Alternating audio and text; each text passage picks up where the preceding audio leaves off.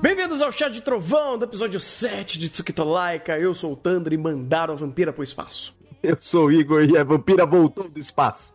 O espaço em 1044p. Não, a Terra em 1044p. Ah, não, é verdade. O espaço. É que o espaço nem renderizou, né, cara? Porque a, a- a- o draw distance não chegou. Mas eles respeitam isso. Eles respeitam, porque é o seguinte: é diferente o nosso olho de uma câmera. Uma câmera ela não vai captar o, o- a- a- as estrelas porque elas estão num ponto de foco diferente, onde o nosso olho consegue capturar e uma câmera que não esteja configurada para tal, ela não vai chegar até a luz porque ela vai não vai chegar a bato- bater na luz, né, o, o obturador dela e ela não vai captar a luz da luz da estrela. Então faz sentido ser sem estrela. É fantástico. Exatamente, né? Porque é aquela coisa.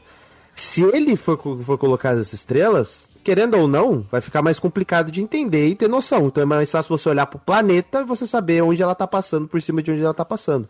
Inclusive, interessante a maneira como isso foi abordado, porque em muitos momentos não tem nuvens, né? Então a gente vê aí todo o efeito do aquecimento global, em lugares que absolutamente não tem nuvens. Então você vê da perspectiva que foi fomentada ali, esse tipo de detalhamento, que é também para fazer um tipo de crítica que é muito pertinente desde essa época para até os tempos atuais. Não satisfeito, a gente teve outro agregamento crítico dentro da perspectiva, que foi a iluminação.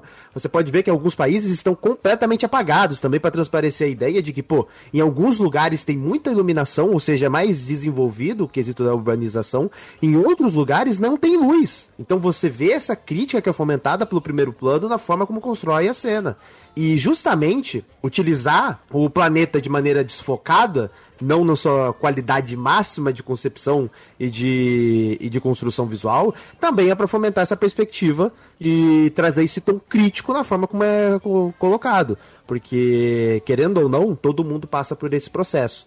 E é interessante que quando aparece o Japão, parece completamente iluminado também, ressaltando o quanto é a conexão o RSS Japão dentro da construção de Suctolaika e como isso é relevante desde o que a gente já comentou da própria estrutura escolar dentro do exército, que é muito importante, então até é interessante referenciar esse tipo de detalhe para mostrar, ó, o Japão é desenvolvido e é tudo iluminado. Olha que interessante.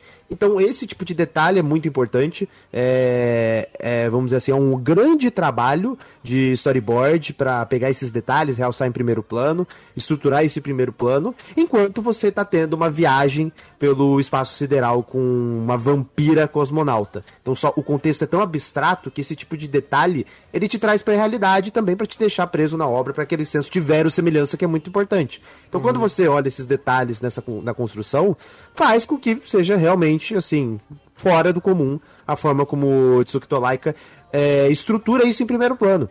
Inclusive, já referenciando uma obra fantástica em trabalhar isso, e que foi uma falha gigantesca de Tsukito Laika, que é que eles não fizeram o que fez o de Noah Zero. Infelizmente, eu não vi vento no espaço aqui. Então, obviamente, a gente tá vendo uma obra que não consegue atender o que a gente espera em questão de verossimilhança e qualidade. Então, quando a gente vê uma concepção do espaço de você ter um objeto que está voando no espaço e você não tem vento no espaço, como que o objeto se locomove? Então, esse tipo de nível de detalhamento que a gente viu de Noah Zero faltou aqui.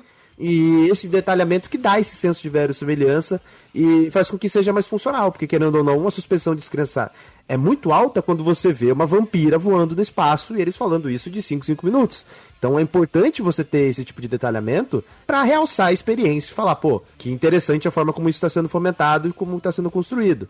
E esse tipo de detalhe realmente faltou. Mas esse vento ele não foi mostrado, mas ele estava ali, porque ela rotacionou a Terra inteira. Então, ela viajou por tantas horas ali ali em cima e ela cobriu todo o globo. Então, eu, pelo que eu imagino, seja o vento. Eles não mostraram porque você não consegue capturar o vento. Você não vê o vento. O vento é invisível. É como sentimentos. É como o sentimento dela está ali, entendeu? Então, ele refletir o vento invisível com sentimentos que são invisíveis é uma, uma, uma ótica de Tsukito Laika representar esse, esse recurso ahn, esse fenômeno, fenômeno natural, né? Porque é, não dá para ver. Assim como as estrelas também tem toda uma explicação ali. Existiram uh, satélites que foram enviados antes, satélites com, com câmeras que não conseguem focar nas estrelas, focam apenas na Terra, então respeitando a iluminação. Então acho que o vento tava ali, cara. Sei lá, minha interpretação da, da, da cena. Até porque Tsukito Like ele dá uma série de interpretações, então pode ser que eu tenha pego alguma coisa com isso.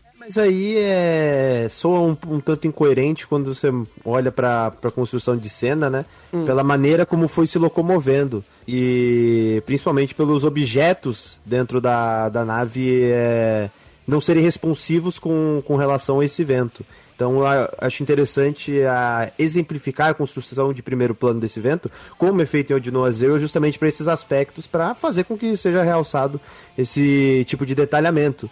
E, inclusive, muito interessante a abordagem que eles colocaram aqui, porque, querendo ou não, toda essa viagem que é feita ali dentro, onde, onde ela dá a volta na Terra, nada mais é que uma referência direta a pica-pau da volta ao mundo. Então eu gosto desse tipo de referenciação justamente numa obra que é majoritariamente é, russa dentro da premissa que é estabelecida, mas referencia a todo momento é, elementos, ou no caso aqui um longa-metragem, que é característico do Ocidente, que foi originado do Ocidente. Então eu gosto desses pontos porque são elementos que têm muito valor quando você olha para o primeiro plano e esse tipo de referência também tem muito valor porque assim como ela é, ela é caçada e ela é utilizada de maneira a bel prazer com relação ao exército, a gente lembra que o Piu Piu também era caçado pelo Frajola. Então a gente tem esse tipo de conexão que também é interessante estabelecer. Então tem muito valor a forma como é fomentado e é caracterizado esse primeiro plano. Então esse tipo de detalhe que a gente precisa realçar. Porque é aquela coisa, é, foi bastante tempo investido nisso, só que esse tempo tem valor. Porque além desse próprio contexto, a gente também tem o próprio contexto do Enem, que é estabelecido ali, que fomenta a ideia de, pô, você vai lá, escreve no Enem e escreve uma receita de bolo e você recebe nota zero. E essa incoerência é fomentada em Tsukito Laika, onde literalmente a, um, uma das profissões em que o, a pessoa precisa mais estudar, o profissional precisa mais estudar, é com relação aos astronautas. Aqui, em um nível superior aos astronautas, que são os cosmonautas. Então, você precisa elucidar esse tipo de coisa para que quando forem corrigir a prova do Enem, que inclusive daqui a semana que vem, se eu não me engano, prova do Enem, então, você precisa elucidar esse ponto com prazo. Então, aqui a gente já elucida como uma semana antes.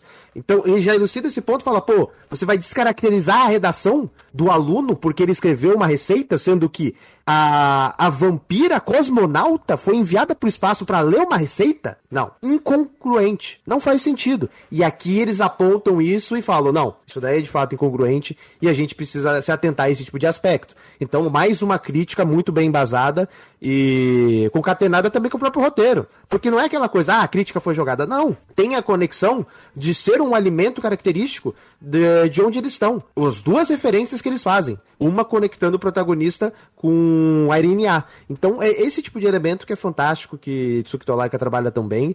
E é aquela coisa, você quer trabalhar crítica, quer trabalhar esses pontos e apontar o dedo na ferida?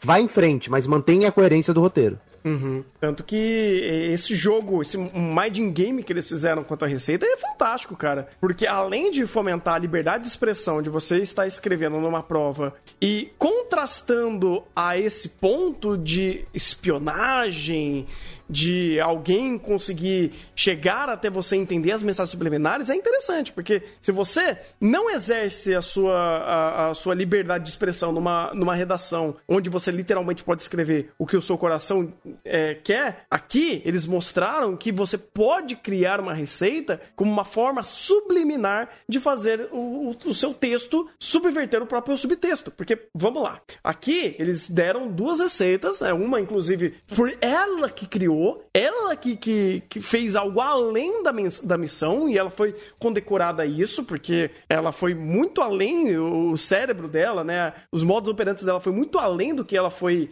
do, do que ela foi hum, instruída para fazer, trazendo aí até uma bebida alcoólica, instruindo obviamente para as crianças menores de 18 que não pode beber, então tá aí fazendo um bom serviço social a isso e mostrando que essas duas comidas que são referenciadas à União Soviética, elas elas podem driblar o óbvio de quem interceptar essa mensagem, porque ela está sendo mandada para o espaço. E aí ela vai para o espaço, fala sobre essas, essas duas receitas, fala sobre o sentimento dela de estar ali. E será que os inimigos da União Soviética pegando essa mensagem vão saber se realmente é da União Soviética? Seria muito óbvio. Nossa, duas receitas que não é McDonald's, que não é miojo, que, que não é burrito, é, é, é, é uma bebida soviética e uma comida soviética. Porra, é muito. Cara, não, não pode ser da União Soviética. Eles não seriam burros a isso. Então eles fomentam é, um minding game com os inimigos para mostrar que de fato eles são muito mais mais inteligentes e fazer o óbvio é muito mais seguro e é muito mais big brain do que você fazer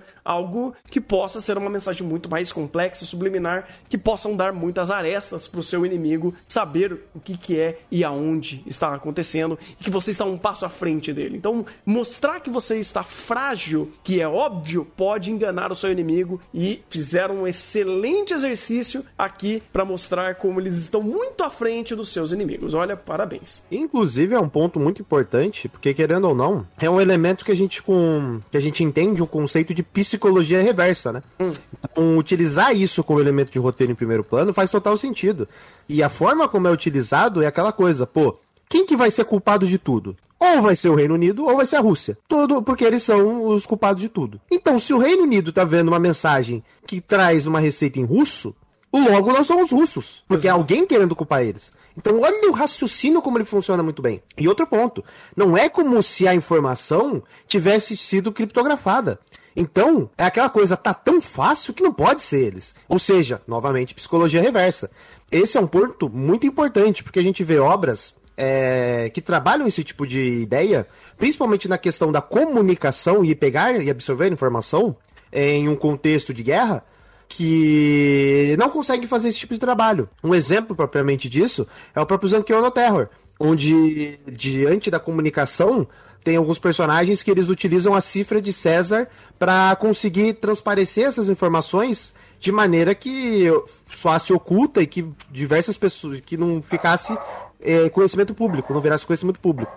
Então, para que, que você vai fazer todo esse trabalho de criptografar a informação se você simplesmente pode é, a expressar a informação na sua, na sua língua sem esse tipo de detalhamento, que vai soar tão simplório que ninguém vai investigar isso. Vai falar, não, isso aqui é superficial, não, isso aqui é muito simples, isso aqui é muito bobo. Ninguém faria isso, ninguém faria, cometeria tamanha estupidez. Olha o nível de racionalização e à frente do tempo eles estavam. Enquanto a gente tinha na, na Segunda Guerra uma batalha para descriptografar as informações e pegar, a gente vê a Irinear à frente do tempo ao ponto de não precisar criptografar as, não criptografar as informações, porque ninguém vai levar a sério as informações que estão ali. Olha que nível de conhecimento à frente do tempo que poderia e teria o poder de mudar uma guerra. Mas como na Segunda Guerra todo mundo era muito ignorante, ele faltava uma dádiva de conhecimento, né? É, que transpareceu-se aqui muito por, por base da, da URSS, a gente não teve esse tipo de situação, a gente não teve esse tipo de resolução para essa situação. Então virou uma guerra de, de tentativa de descriptografar informações. Quando na verdade a solução era muito simples, era simplesmente deixar de criptografar as informações. Então é incrível como é, consegue bem ser, ser, bem trabalhado esse tipo de quesito dentro do Tsukuto Laika. Uhum, com certeza. Inclusive a própria tensão antes do lançamento, né? Cara, a, a trilha orquestrada crescendo junto com uma, um número de informações ali que você tinha, tanto de texto quanto visuais, daquele excelente modelo de foguete, uh, mostrando a tecnologia rústica da época que eles tinham, mas eles dominavam com perfeição dos seus monitores, das suas câmeras, uh, todos os operadores sabendo exatamente quando fazer, até o, o, fato deles não fazerem contagem, mostrando o domínio completo do capitão da situação, uh, cria uma, um mix incrível, cara, onde tem a crescência das informações sendo passadas,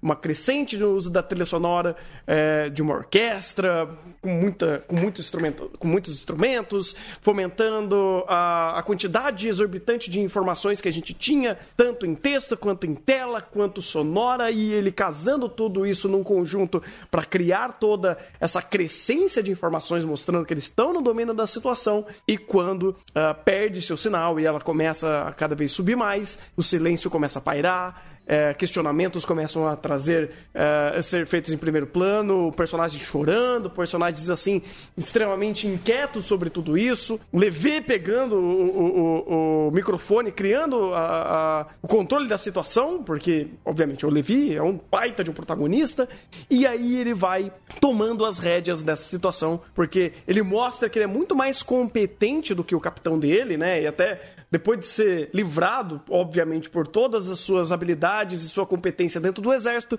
de algo que ele não fez no episódio passado, né? Ele mostrando que ele tá. Ele é muito superior a uma situação de, de atentado, que inclusive tentaram matar a, a vampira antes do lançamento, muito importante salientar isso.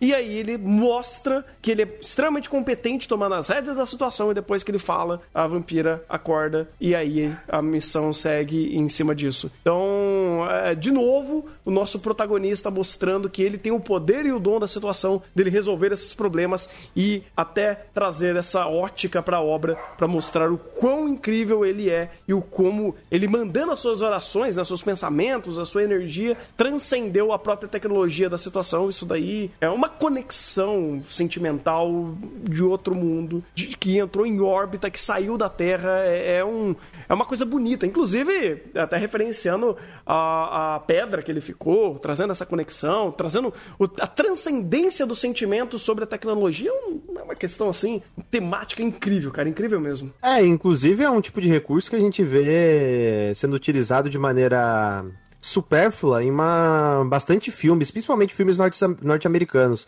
E eu acho interessante esse tipo de abordagem, porque querendo ou não, aqui a gente fomenta o contraste dentro de Sukitolaika. Em muitos momentos a gente vê o trabalho de realçar a sociedade é, da URSS naquele período, em contraste com elementos da sociedade japonesa, em contraste também com elementos da sociedade ocidental muito é, caracterizado em cima do Reino Unido e nos Estados Unidos. Então, uhum. você ter mais esse elemento, mas agora na construção de cena também é fantástico. Porque é aquela coisa, a forma como foi estruturado e apresentado os processos foi o que eu tinha comentado durante o episódio. Isso daqui foi, foi para causar inveja à NASA. A NASA viu essa segmentação, essa construção, falou: pô, os nossos processos estão completamente errados, estão completamente equivocados. É, a maneira como a gente está se portando dentro dessa situação, os processos, a, até a maneira como é distribuído é, o pessoal, os profissionais ali dentro da sala tá errado. Então é, é interessante porque é uma construção tão verossímil que é aquela coisa, tem um impacto não só na questão de como mídia audio, audiovisual de entretenimento, mas também é rica de conhecimento, ao ponto de alguém da NASA olhar para essa construção de cena e falar, pô, a gente tem que refazer os processos que a gente está fazendo na NASA, porque eles são incongruentes e não estão seguindo a estrutura ideal e correta que é apresentado em Tsukitolaika. E isso no âmbito é, verídico, real você ainda tem um contraste é, apresentado pela própria ideia da mídia. Então, uhum. quando é apresentado e contextualizado isso em contraste com outras obras que também têm esse tipo de situação, como o próprio filme Amagedon, a gente vê o como, como esses filmes estão atrás de Sukitolaika nessa forma de construir tensão, na forma de estruturar personagens de primeiro plano, a riqueza dos diálogos que são colocados ali é, o contexto em que esses personagens são apresentados ali, o valor que esses personagens têm em primeiro plano. Então, quando a gente junta todos esses elementos e coloca em xeque e compara com obras como a Magedon, a gente vê que esses filmes, eh, esses filmes majoritariamente longa-metragem, estão completamente atrás e não dá nem para comparar com o Tsukitolaika. Uhum. Você pegando. Uh, um, um, dia eu vi, um tempo atrás, um, um documentário sobre a SpaceX, por exemplo. Uh, e, cara, você pega a construção de, dos materiais que eles utilizam nessa época, uh, já dá um baile. Eles mostrando que a tecnologia rústica é muito mais eficiente que a tecnologia atual, cara.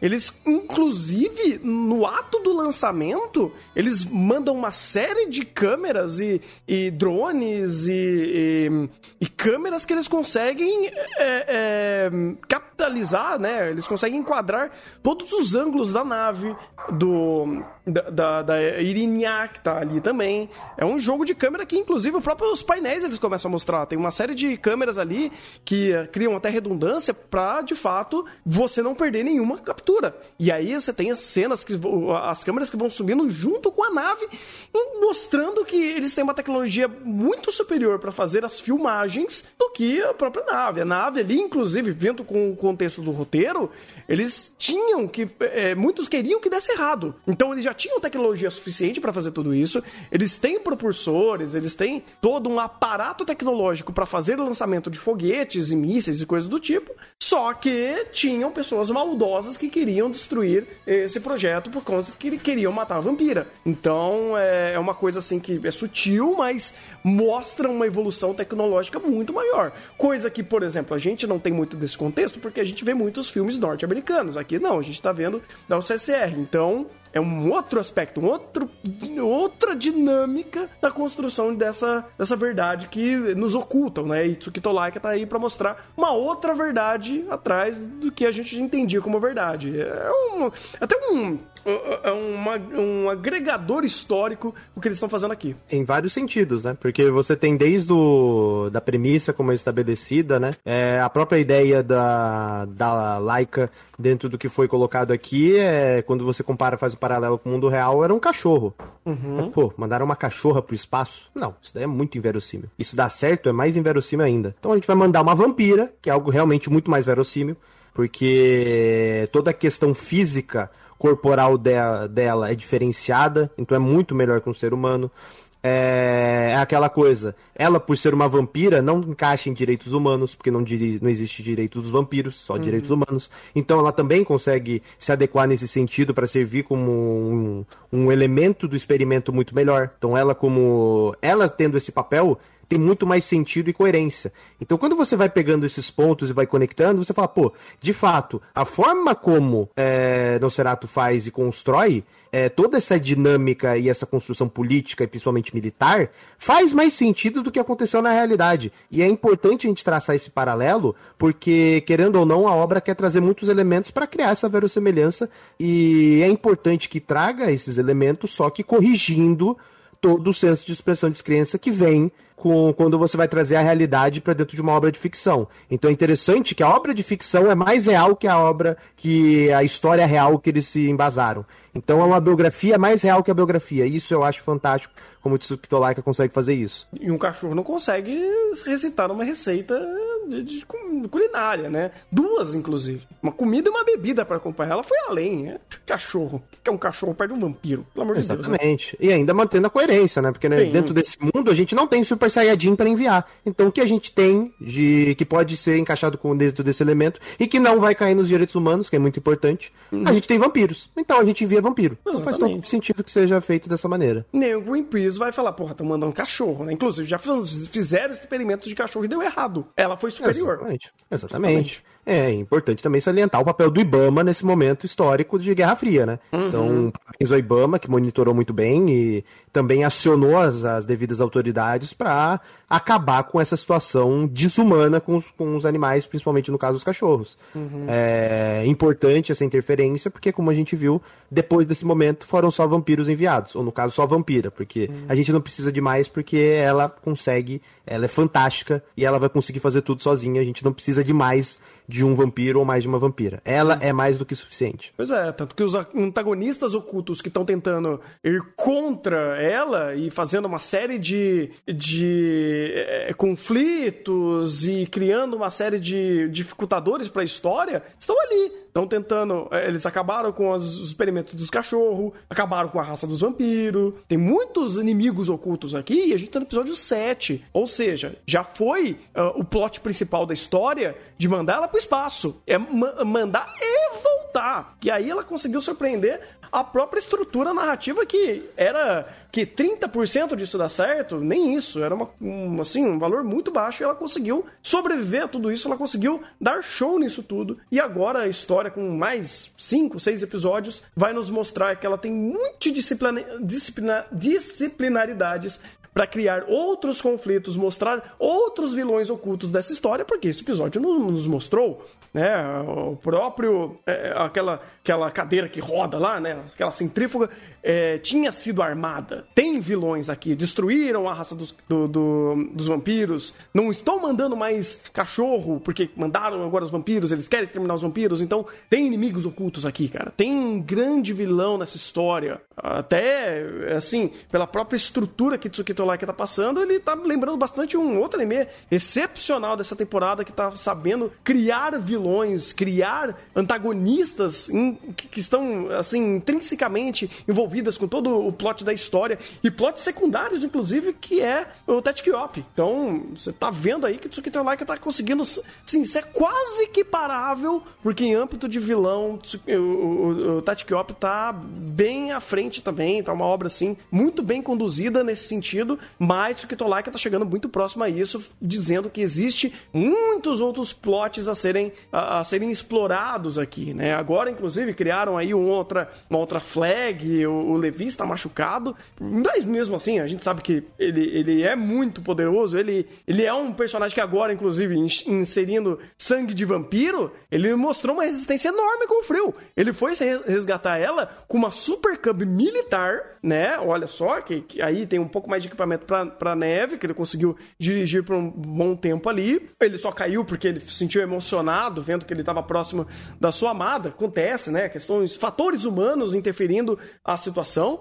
Mas ele foi com uma calça jeans, uma botinha, que não é nem uma bota, é, um coturno, só uma botinha mesmo, uh, uma, um, um, uma roupa, uma camisa. É, é, ai, como que era? Social, uma gravatinha e só um, uma jaquetinha, cara. Ele tá sobrevivendo ali a menos 25, uma nevasca, sem cachecol, sem nenhum protetor de nariz, de boca, mostrando que o sangue de vampiro nele já está correndo, já está começando a, a criar resistências, mostrando que ele conseguiu sobreviver a essas temperaturas extremamente baixas e com, uma, com um ferimento e tranquilo, suave, debaixo inclusive de um todo que tampou completamente a respiração desses dois. Uh, é, é um, assim, é um personagem que tá mostrando uma superação fabulosa, cara. É, e não é nem uma superação, né? Porque é o que é esperado dele, né? É esperado que ele seja dessa forma, que ele haja dessa maneira. É, eu acho incrível como Tsukito Laika consegue humanizar os personagens, porque é aquela coisa,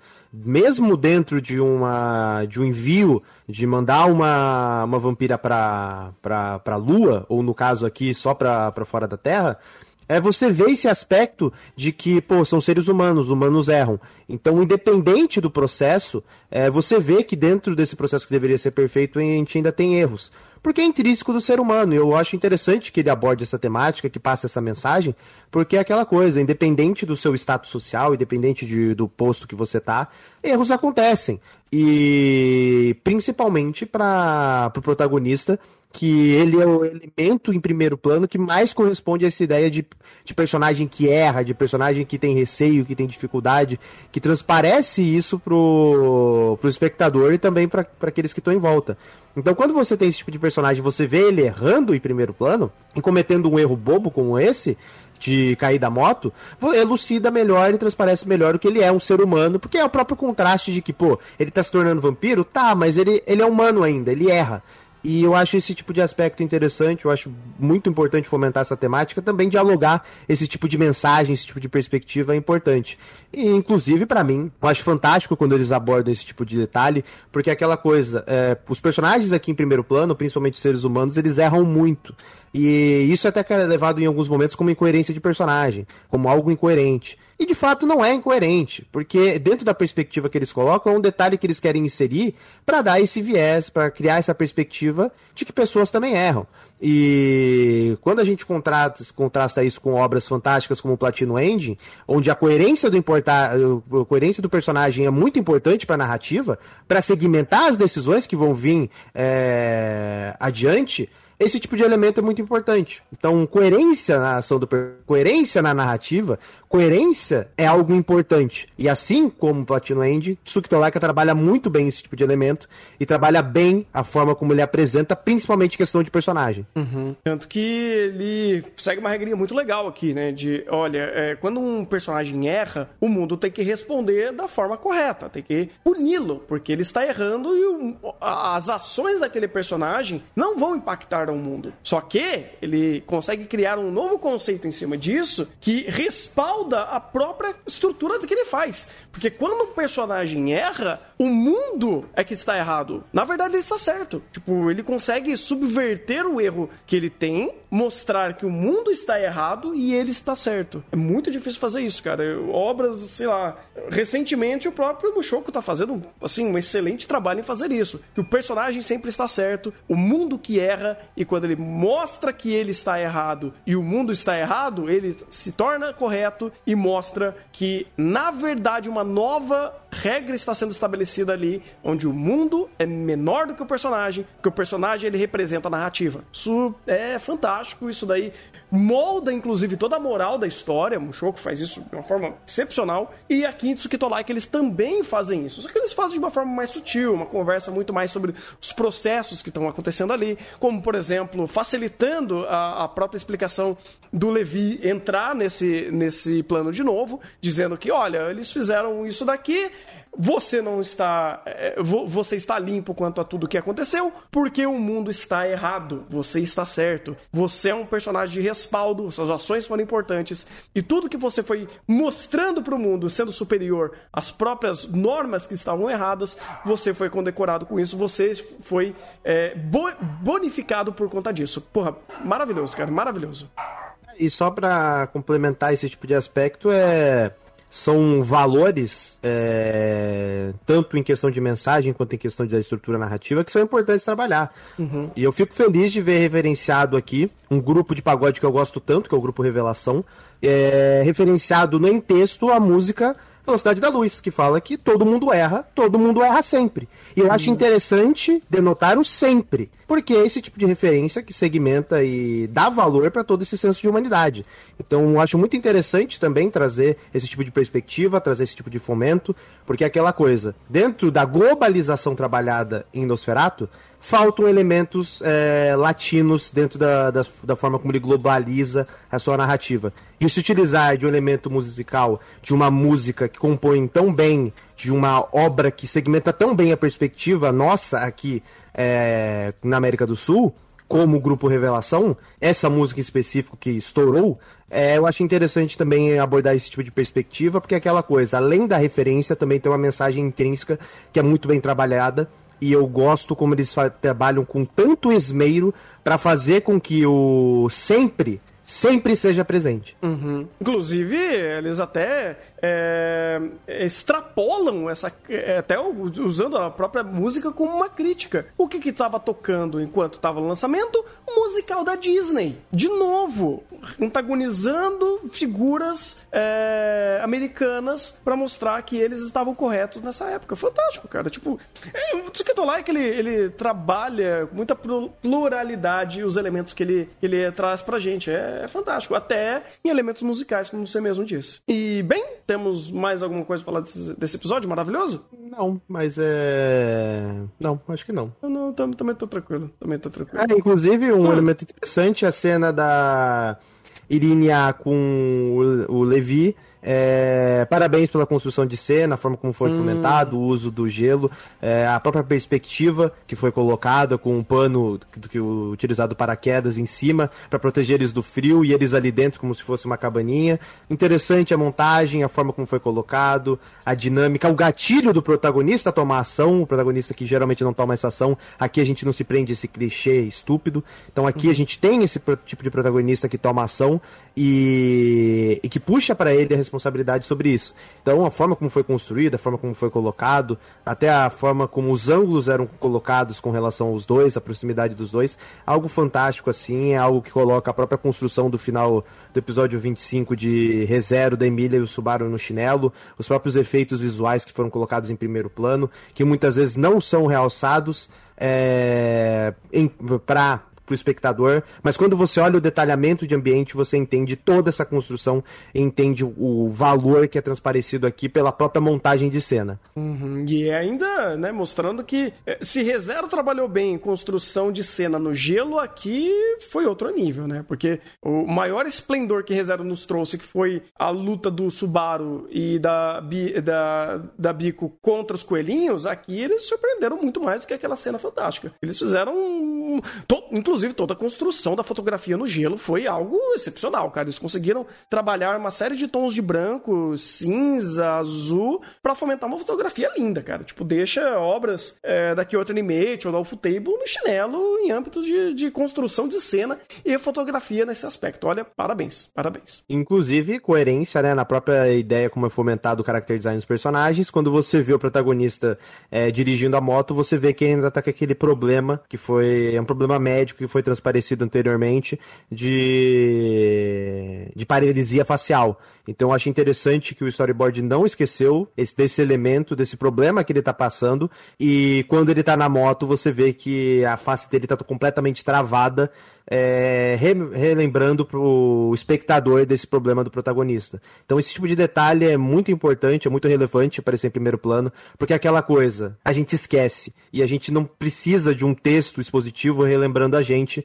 É, a própria montagem de cena pode transparecer essa informação e é exatamente o que eles fazem aqui. Uhum, de fato, de fato. E pelo frio também, né? Para transparecer mais o frio, por mais que ele esteja de fato se tornando um vampiro, ele ainda está nesse processo. Então ele sente sim um pouco de frio.